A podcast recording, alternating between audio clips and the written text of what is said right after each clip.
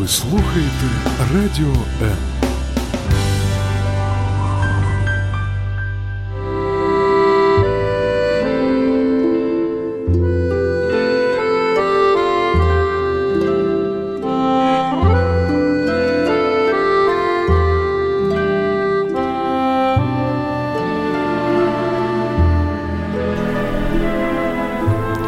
Недаремно саме ця романтична мелодія з кінофільму, який знають майже всі дівчата, «Сніданок у Тіфані», розпочинає сьогоднішній серйозний ефір програми «Година з експертом».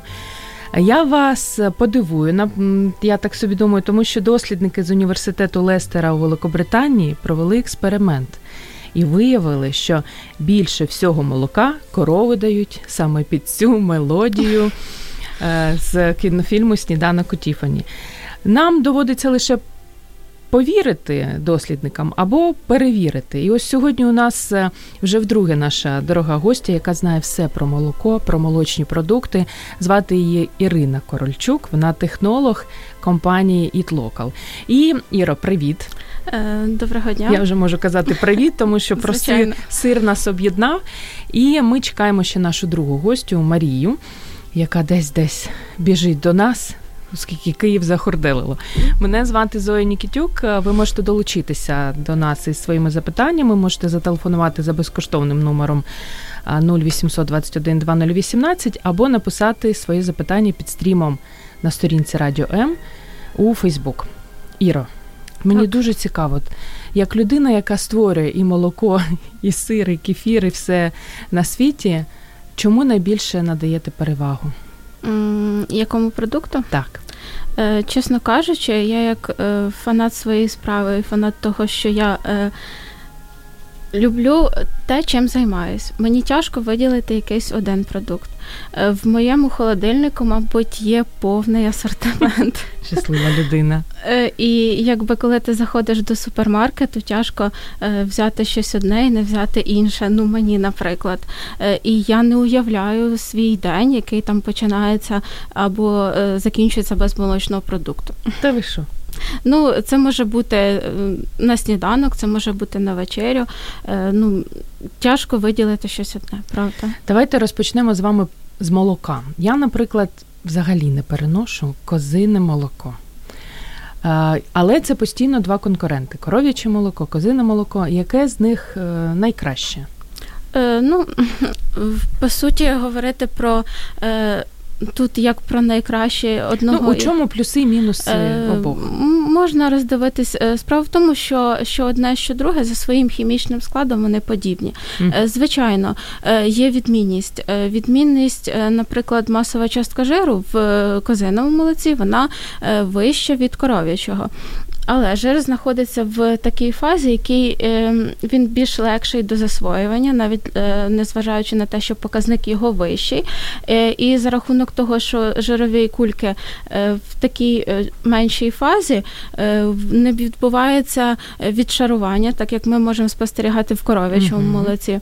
Якщо говорити про білок того і іншого молока, в принципі, білок козячого молока також є вищим, але він в своєму складі містить меншу кількість фракції альфа-С-казеїну. Так, це дуже зрозуміло. На який, я розумію, що, мабуть, не дуже зрозуміло, але це компонент, який може зазвичай викликати алергію у людей. Тобто це один із таких нюансів, який можна поставити, мабуть, плюс козячому молоку.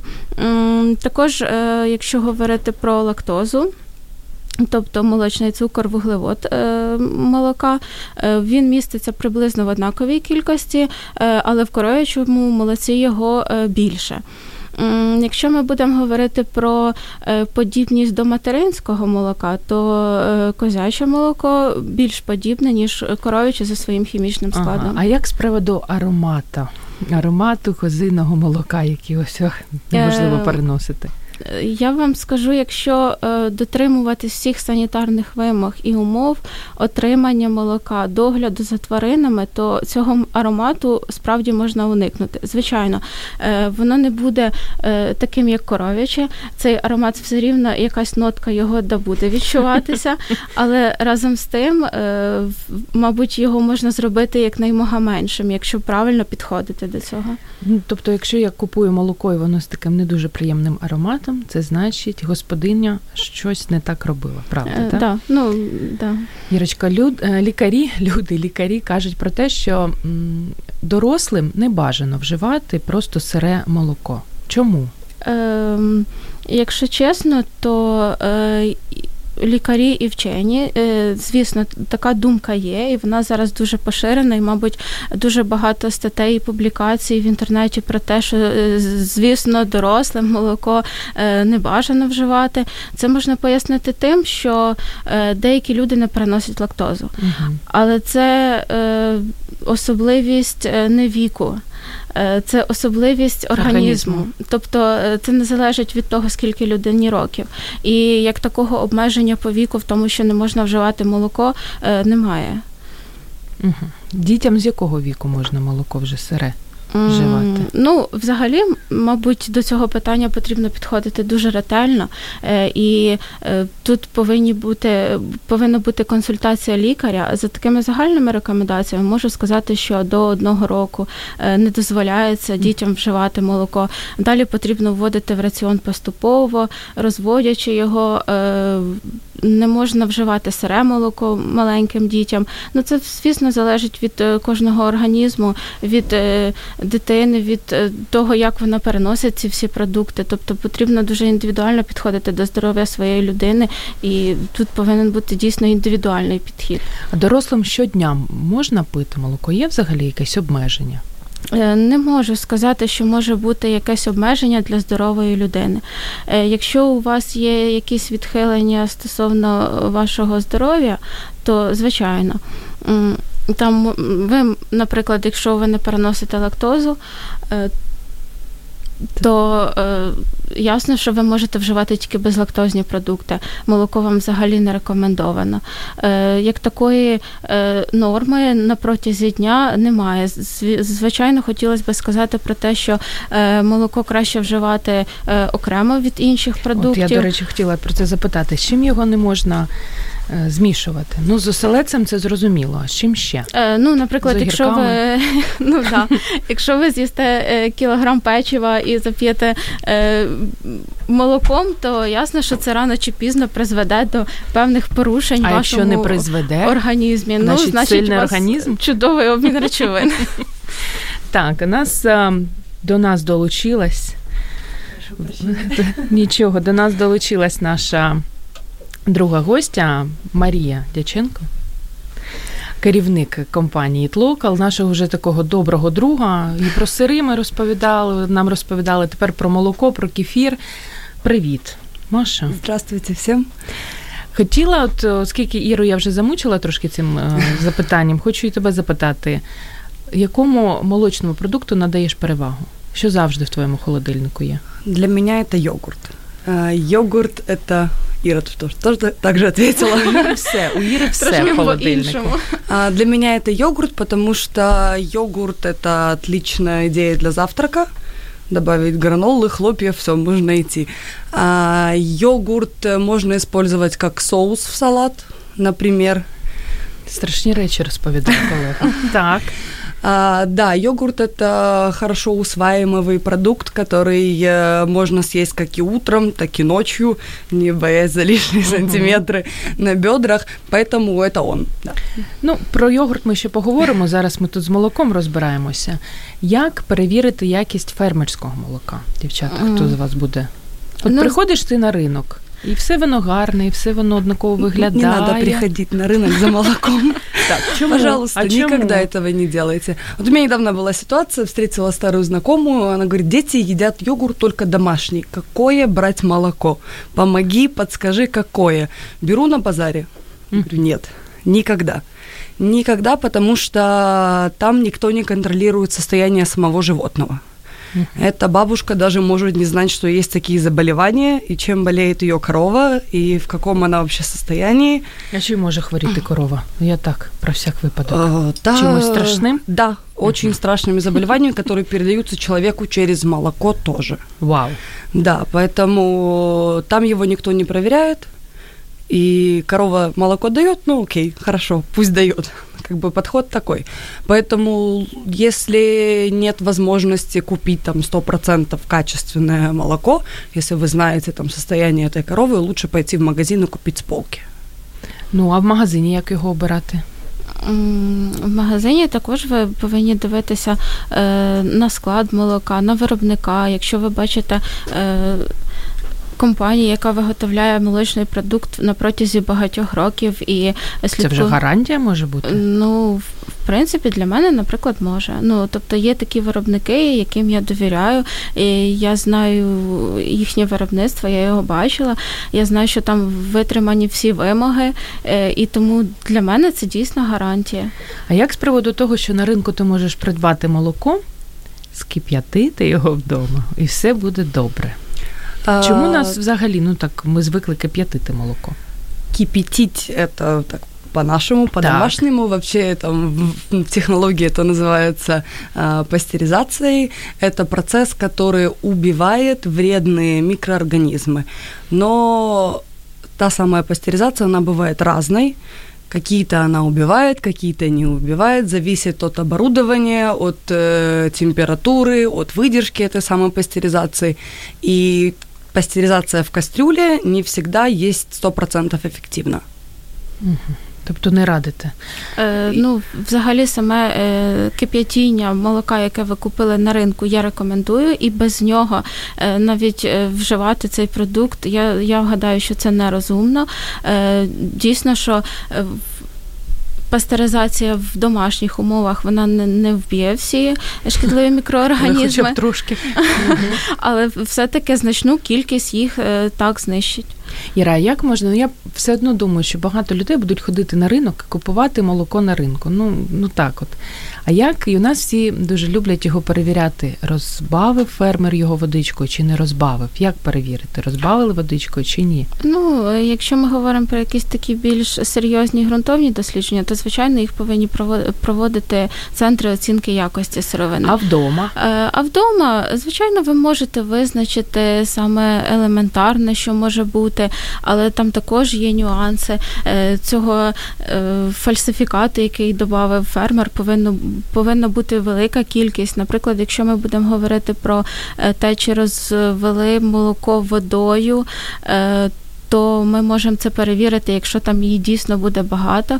Перевірити це можна, якщо ви краплину молока, капнете краплину молока в склянку води.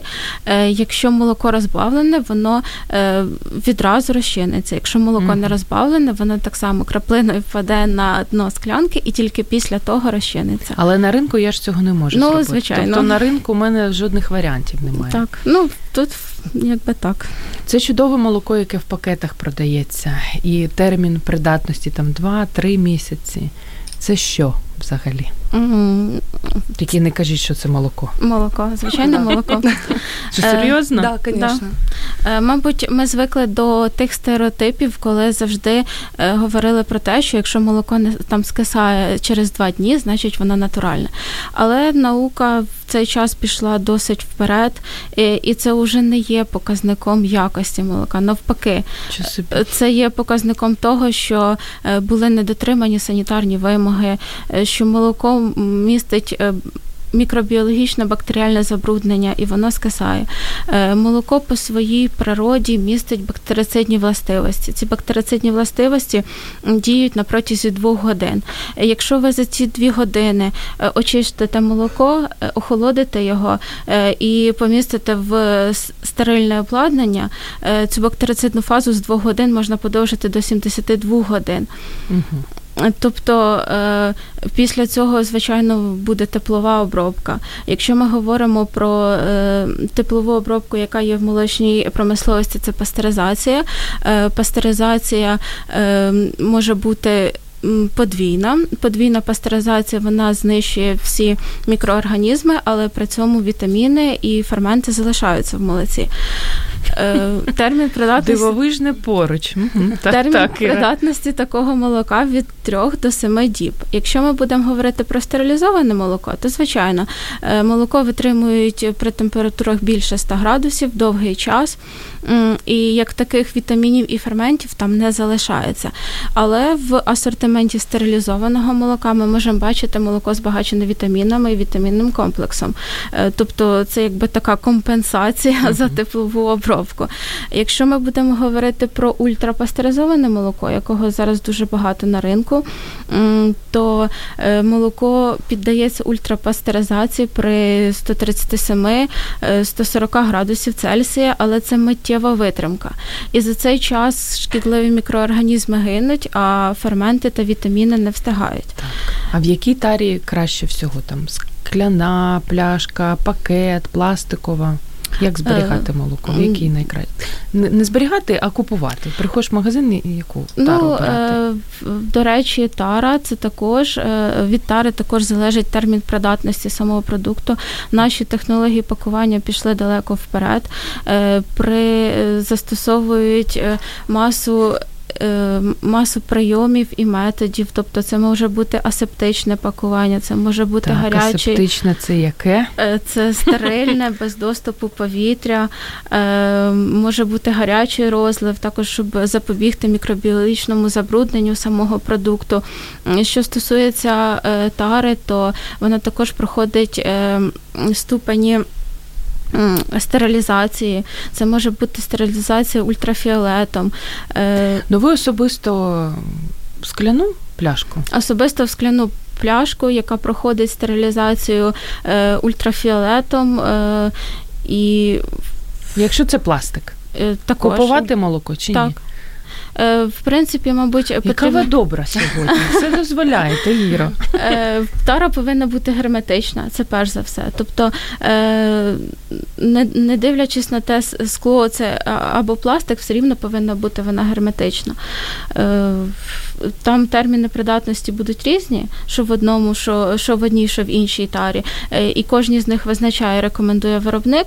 Тобто, ну, звертати на це увагу. Я би вже завершити тему молока. Для чого його потрібно пити? Що в ньому такого неймовірного? Ну, як і інші молочні продукти, він містить масу корисних речовин, білок, він легко засвоюється організмом, він збагачує наш організм вітамінами, ферментами, білком, надає кальцієм. Надає форми жінкам. Також, там, це ж калорійний продукт. Якщо чесно, то... Невже ні, Іро? Можете сказати, що я... Ви вже не п'єте його. Молочний жир, він не відкладається у нас в якості зайвих кілограмів. Тобто можна сміливо пити літрами, відрами. Ну, якщо вам так подобається, то чому б і ні? Так, клас. І ми продовжимо говорити про все, що пов'язано з молочними продуктами. За декілька секунд залишайтесь з нами.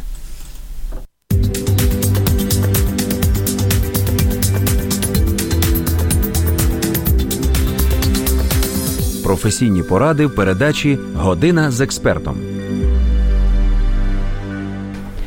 Якщо молоко довго настоювати на оселедці, то воно допоможе провести вам неймовірну процедуру очищення організму. Звісно, я жартую, ми сьогодні в серйозній програмі «Година з експертом» говоримо про серйозні речі, про все, що пов'язано з молочною продукцією.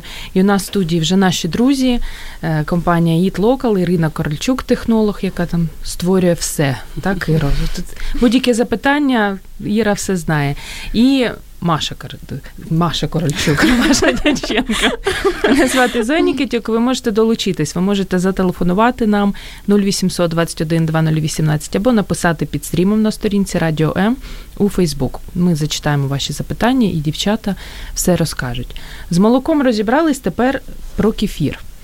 В чому різниця закваски і кефіру? Закваска – це, мабуть, порівняно новий продукт, який з'явився на ринку, ну, якщо бути точно, мабуть, 5 років тому. Різниця по своїй структурі, по своїм вмісту вони схожі. Це кисломолочний продукт, який містить біфідобактерії, лактобактерії, але відмінність їх в їхній кислотності. Тобто закваску ви можете вживати, навіть якщо у вас проблеми з шлунково-кишковим трактом. Uh-huh. Про кефір, з кефіром тут потрібно бути трошки обережнішим. За рахунок своєї кислотності він може подразнювати слизову оболонку і не рекомендується в такому випадку. А що з них більш корисне? Ну, тяжко виділити щось одне, залежить від того, як був виготовлений продукт. Я знаю, продукт. Іра, ви дуже любите молочні продукти, тому для вас все корисне. Все залежить від виробника. Тут, мабуть, потрібно дивитись на термін придатності саме кисломолочного продукту. Якщо ви бачите кисломолочний продукт, який зберігається там 20-30 днів, уже на кінець цього терміну придатності в нього не залишиться ніяких корисних мікроорганізмів. Тобто корисні мікроорганізми продовжують свою активність на протязі 5-7 днів. Угу. Тобто тут потрібно дивитися не на те, закваска це чи кефір, а на те, який термін придатності в того чи в іншого кисломолочного продукту. Так, я, наприклад, себе не дуже розумною почуваю, коли, знаєте, на полиці там 1% без жиру, 1% жиру, 2,5% жиру, 3,2, здається, да? Що це все означає? Якому продукту надавати перевагу? В технології молока є такий технологічний режим, як нормалізація. Тобто, якщо ви бачите там 2,5%, це означає, що в ваших 100 грамах йогурту, кефіру чи молока 2,5 грами жиру. Якщо ви, наприклад, вживаєте молочні продукти з метою схуднення, звичайно, краще віддавати перевагу тим, які менш жирні. Але не можу сказати, що якщо буде 1,5 і 2%, буде прям така колосальна різниця між одним та іншим. А якщо він такий дуже густий, знаєте, такий якийсь новомодний, з'явився кефір, який, ну, прям його неможливо з цієї пляшки, склянку. З чим це пов'язано? Це скільки там жирності? 25? Може... Не знаю, якщо чесно, я не зустрічала такий продукт. Я зараз можу подумати, з чим це може бути зв'язано. Може бути зв'язано з тим, що виробники концентрують сухі речовини за рахунок це може бути і як і ультрафільтрація, так і фільтрування, так і... Ну, пити можна, нічого. Якщо густей, то, мабуть, їсти. Маша щось хотіла додати? Да, на самом деле количество жира в продукте не столько сказывается на там, калорийности, конечно, сказывается, но и на вкусе. Чем меньше жира, тем менее безвкусный будет этот ваш молочный продукт. Угу. Вот можно взять там 0% творог с полки, и непонятно, что ты ешь. У нас є запитання. Ряженка від кефіра чим відрізняється зараз? Mm-hmm. Також, до речі, про це хотіла запитати у вас. Тим, що кефір виготовляється сквашуванням молока і далі подальшим розливом. Тобто в молоко при певній температурі додають кисломолочні бактерії, і там за 8 годин ви отримуєте кисломолочний продукт, якщо так в загальному. Ряженка проходить процес пряження, тобто під час цього сквашування вона витримується в більш високих температурах, там 60-70 градусів, і за що цього вона має такий притаманний присмак пряженого молока. Угу. І дуже калорійна. Чи ні? Ви сьогодні добра, все не калорійне, пийте все. Цей процес не зв'язаний з калорійністю, це те саме молоко, ті самі закваски, просто використовується такий технологічний прийом, як пряження.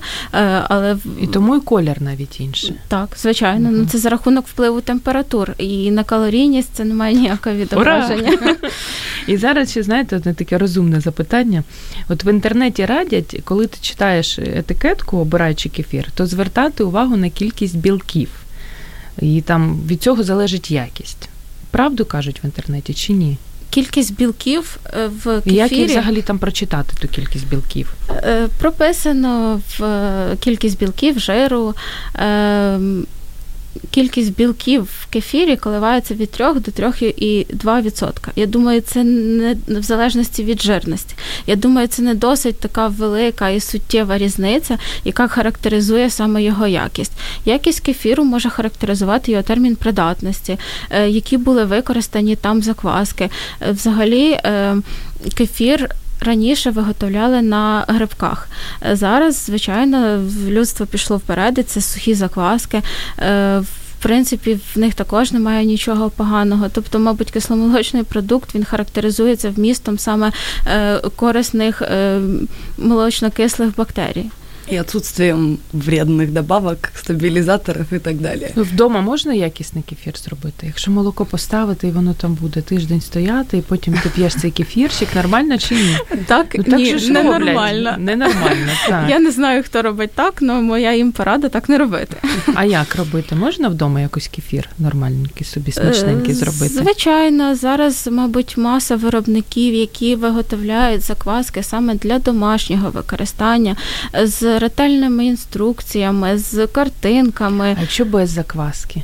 Без закваски. От ви ніколи реально не робили так? Коли молоко вже трошки так підкисло, і ти його відставляєш десь в теплу кімнату? Є дуже древній такий метод, коли із одного йогурта беруть там столову ложечку, кладуть в молоко, в термостат, і знову получається йогурт. Таке безотходне производство. Є такий спосіб. Ну, такий спосіб є, і він, в принципі, також дуже корисний, ну, для домашнього використання. Тобто, там також єдиний нюанс в цьому, що потрібно брати саме свіжий йогурт, і тоді ваші молочно-кислі бактерії перейдуть в новий продукт. Якщо ви залишите молоко на тиждень, то неясно... Я просто зараз експериментую, тому я так і запитую. Ну, моя вам порада поекспериментувати, мабуть, з заквасками, або ж дійсно просто з йогуртом, який додавати до молока. Залишити у спокою то молоко. Ілі випіть, поки не спортилось. Та ні, вже пізно, вже якось... Так, і ще запитання. А кисляк? Чим він відрізняється від кефіра? Не полезний ли он? Кисляк. Ну, як такого, ну, це, звичайно, домашній продукт. Він може бути корисний, якщо молоко було чисте, і він зроблений в чистих умовах. І для очищення організму підходить чудово. Ну, може бути різний ефект. Дівчата, коли приходимо там до супермаркету, як обрати якісний кефір? Ну, з молоком, там, зрозуміло, в будь-якій тарі можеш брати, а з кефіром? Ну, тут також дивитися на те, в складі якісного кефіру повинні бути молоко, нормалізоване або знежирене. Нормалізоване – це от ті саме 1,5-2,5%, про які ми говорили перед тим. Тобто, це слово і означає цю масову частку жиру. Якщо говорити далі, то це повинна бути закваска або кефірні грибки. І, звичайно, термін придатності, який не занадто довгий для цього кисломолочного.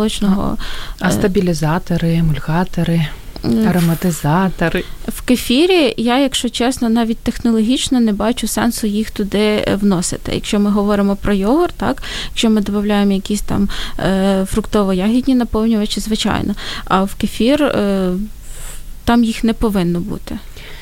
Чим опасні добавки в сучасних молокопродуктах, Віктор запитує? Дивлячись, які добавки. Я думаю, він про ароматизатори, стабілізатори, эмульгаторы. Что там еще можно? Ну, есть разрешенные там законодательством Украины. Які? А які? Не скажете нам? Ну, вот есть эта табличка с «Е», и вот в интернете где угодно. Они там по цвету разделены, те, которые опасны, на что они влияют. Плюс нужно знать свой организм и что именно будет опасно. Для меня, например, это оранжевые все красители. У меня даже там, если какие-то таблетки с оранжевым красителем, у меня сразу аллергия. То есть я не могу просто лично такое есть. Есть те, которые разрешены украинским законодательством, и все окей, если они там написаны. Но я очень-очень очень тщательно к этому подхожу, и если вижу даже какой-то там стабилизатор и добавку, я не буду лезть в табличку Е и смотреть, хороший он или нехороший, я просто поставлю на полку и возьму другой продукт. Є в Україні там продукти, в яких взагалі немає ні єшок, ні стабілізаторів. У нас. Так, в супермаркеті. Ну, у вас все зрозуміло, а ще? Є в Україні, звичайно, ну, якби, і також хотілося б додати на тему стабілізаторів, регуляторів кислотності. Якщо ви бачите там регулятор кислотності, такий як лимонна кислота, звичайно, нічого страшного з вами, з вашим організмом не станеться. А який страшний регулятор кислотності? Та, їх, мабуть, дуже багато, і якось характеризувати їх всі... Зараз, наскільки наука пішла вперед, скільки всього винайшли, скільки різних фальсифікацій молочних продуктів. Тобто, я не знаю, тут, мабуть, можна говорити про це дуже довго. Стабілізатори також є і натуральні, це різні камеді. Тобто, якщо там ти читаєш камедь, нічого страшного немає, бо мене це завжди лякає. Ні, нормально. Це нормальний стабілізатор, він натуральний. Обмеження є? Скільки кефіру щодня можна випити? І чи можна його пити на голодний шлунок? На голодний шлунок не рекомендую. Знову ж таки, висока кислотність і сенс прийому кисломолочних продуктів, щоб покращити травлення і допомогти вашому організму краще перетравлювати ті продукти, які є, і пришвидшити ваш обмін речовин. Тобто на голодний шлунок немає сенсу вживати цей продукт. Звичайно, можна, але як такої своєї прямої задачі цей продукт не виконаний є. Треба на ніч. Пити кефір на ніч, так. Як ми робимо. Угу. Да. І з приводу терміну ще придатності. Давайте одразу там, скільки, як зберігати молоко, кефір, закваску і йогурт. Терміни придатності можуть визначатися нормативними документами. Подобається ця фраза. Так, Ірино. Тобто ДСТУ, ТУ. Терміни придатності може визначати сам виробник, погоджуючи це все з Міністерством освіти, з Міністерством здоров'я. І освіти також можна. І освіти також обов'язково. Ну от додому я прийшла, відкрила молоко. Скільки в холодильнику воно в мене днів може зберігатися? Ну, я думаю, не більше 48 годин. Так, кефір. Так само. Закваска так само і йогурт так само. Тобто, якщо ви вже порушуєте пакування, то краще з'їсти його на протязі цих 2 днів. Зрозуміло. Ми з вами про молоко, про кефір. У нас ще залишається йогурт і домашній сир. То, друзі, ми повернемося до вас через декілька секунд, а ви поки готуєте запитання, ви можете їх написати під стрімом, можете для сміливих зателефонувати 0800 21 2018. Чекайте нас, і ми повернемось. Ви слухаєте Радіо Н.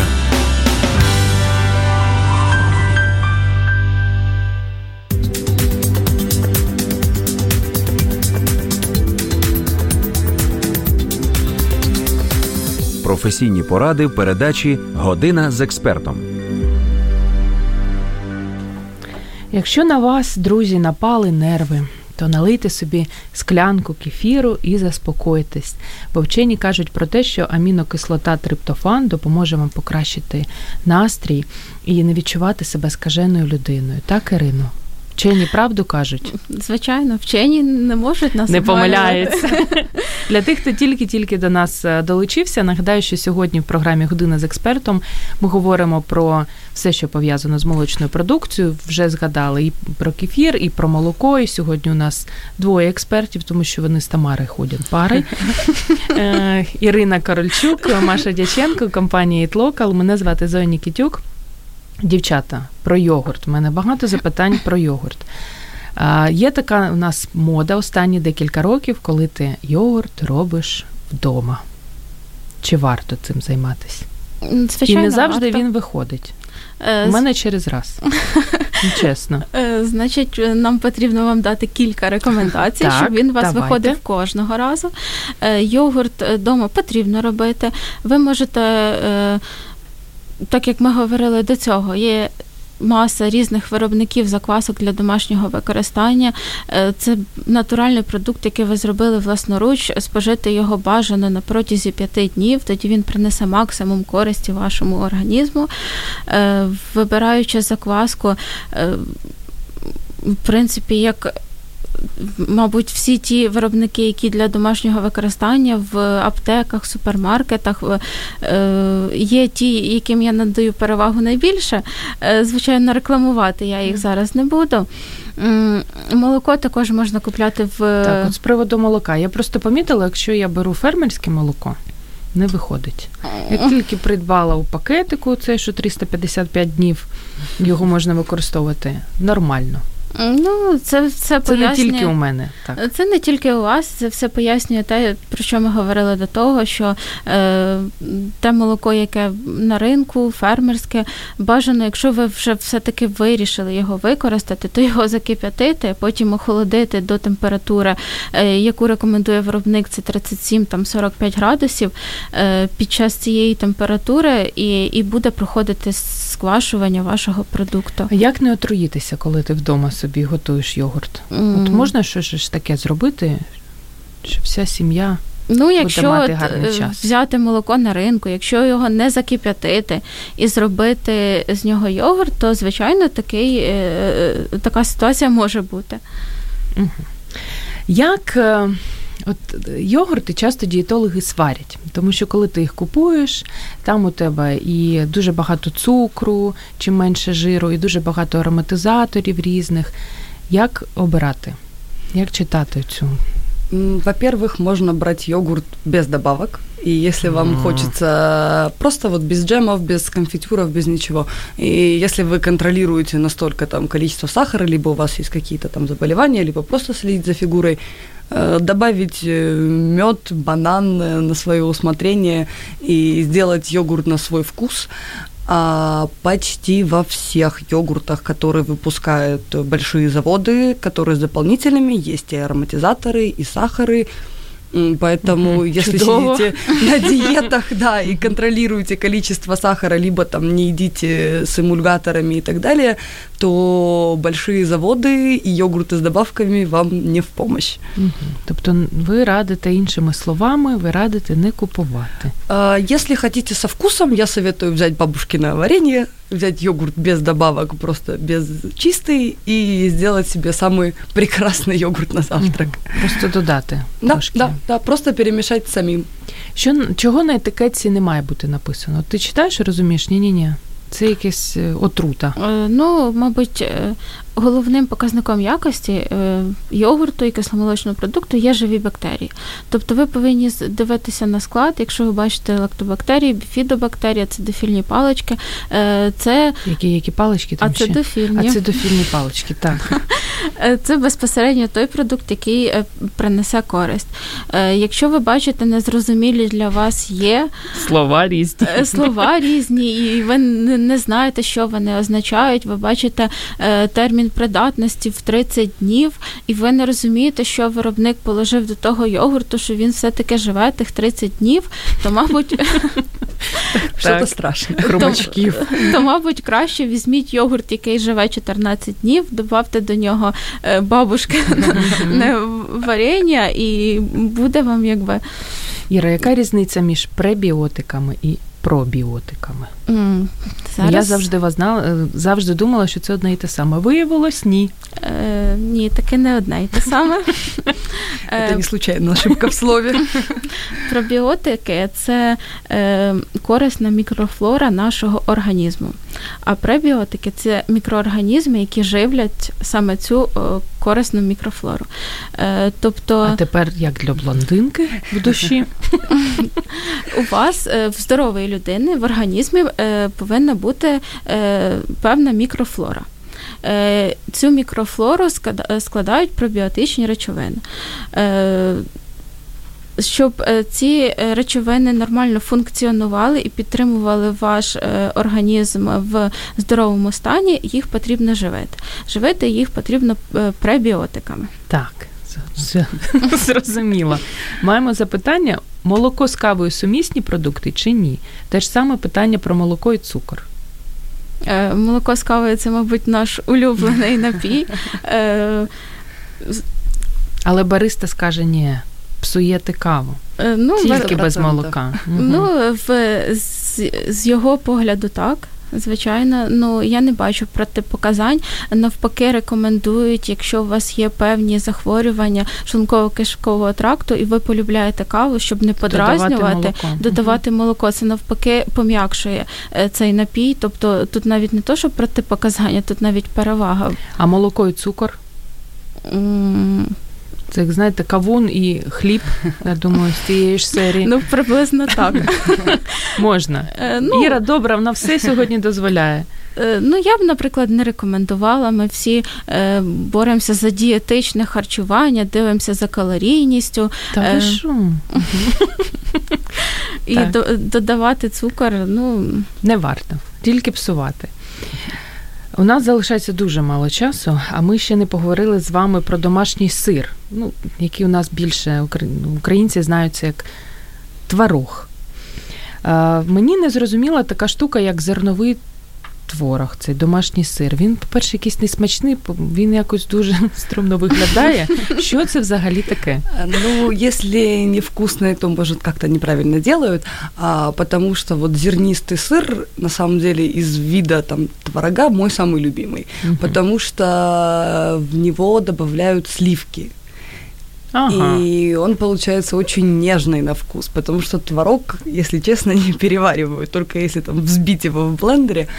А со сливками он и по жирности меньше получается, и по вкусу гораздо интереснее, чем обычный творог.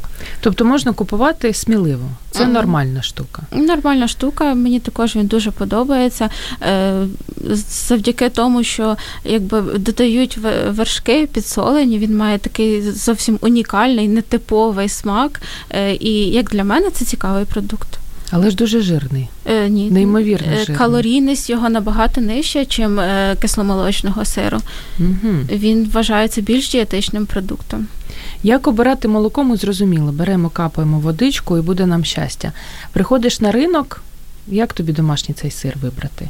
Просто мені завжди кажуть: Зоя, не купуй на ринку, бо там бабуля додає крохмал або крейду. Кажу, ні, люди, яку крейду? Справді можна так трошечки додати чогось пікантного? Все залежить від того, наскільки винахідлива бабуля. Я думаю, бабуля винахідлива. Якось на ринку ти можеш перевірити якість? Ви можете, звичайно, перевірити, але це також, якщо там буде велика кількість цього продукту. Якщо ми говоримо про крейду, то можна це визначити за допомогою лимонної або оцтової кислоти. Тобто я йду на ринок і беру з собою все приладдя і починаю. Так, з пробірками. Ви берете продукт, додаєте туди кислоту, і кислота з крейдою дасть реакцію у вигляді бульбашок вуглекислого газу. Це буде означати те, що там дійсно це присутній цей компонент. Якщо ми говоримо про крохмал, то його можна визначити за допомогою йоду.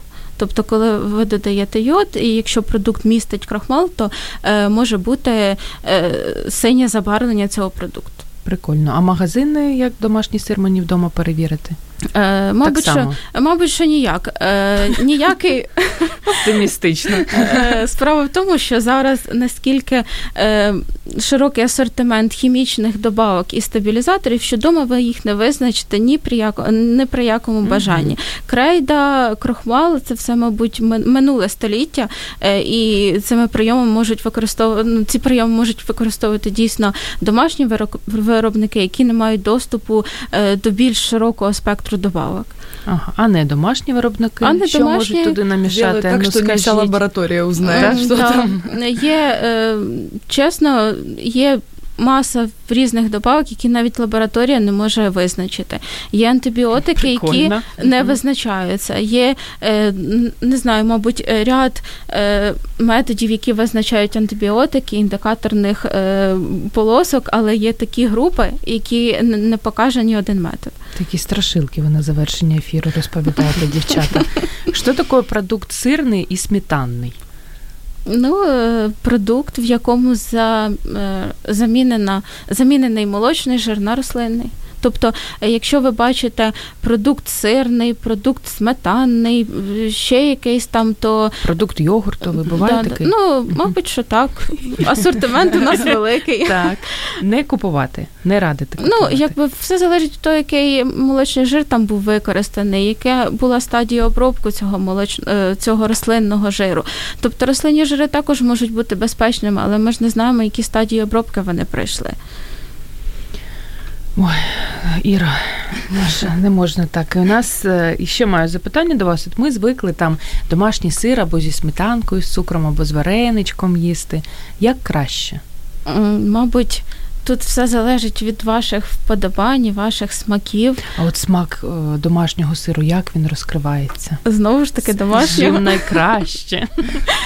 Ну, наприклад, я б віддавала перевагу більш дієтичним добавкам. Тобто, з водою. Ну, чому відразу з водою? Можна банани, сир з медом, це взагалі буде, мабуть, функціонально корисний продукт для вашого організму. Так, Маша, погоджуетесь? Да, конечно. Я не могу не согласиться с Ирой. С технологом. Конечно. Со своим же технологом. Еще такой хороший лайфхак для мамочек. Допустим, дети все в моей семье не любят творог из-за этой зернистости. И моя мама, недолго думая, берет блендер, и все это дело в такую сырную массу, и на хлеб, и на тосты, получается замечательная закуска. Все дети едят творог, мама счастлива, дети счастливы, все у всех хорошо. І як зберігати? Чи можна його в пластиковому пакеті залишити на декілька діб? Домашній сир в холодильнику. Я бачу, як змінюється обличчя Ірини. Звичайно, після того, як ви відкрили продукт, не потрібно його переносити в інший пластиковий пакет, незрозуміло який. Якщо пластиковий судочок? В принципі, мабуть, цей продукт бажано з'їсти там на протязі 1-2 діб. Чи серйозно? А коли він 7 днів стоїть, то вже можуть бути нюанси. Ну, якщо ви його відкрили, то, звичайно, можуть бути нюанси. Ви ж не оброблюєте той свій пластиковий судочок. Якщо продукт був сфасований в стерильну тару, він в своїй тарі може зберігатися. Цей термін придатності, який зазначає виробник.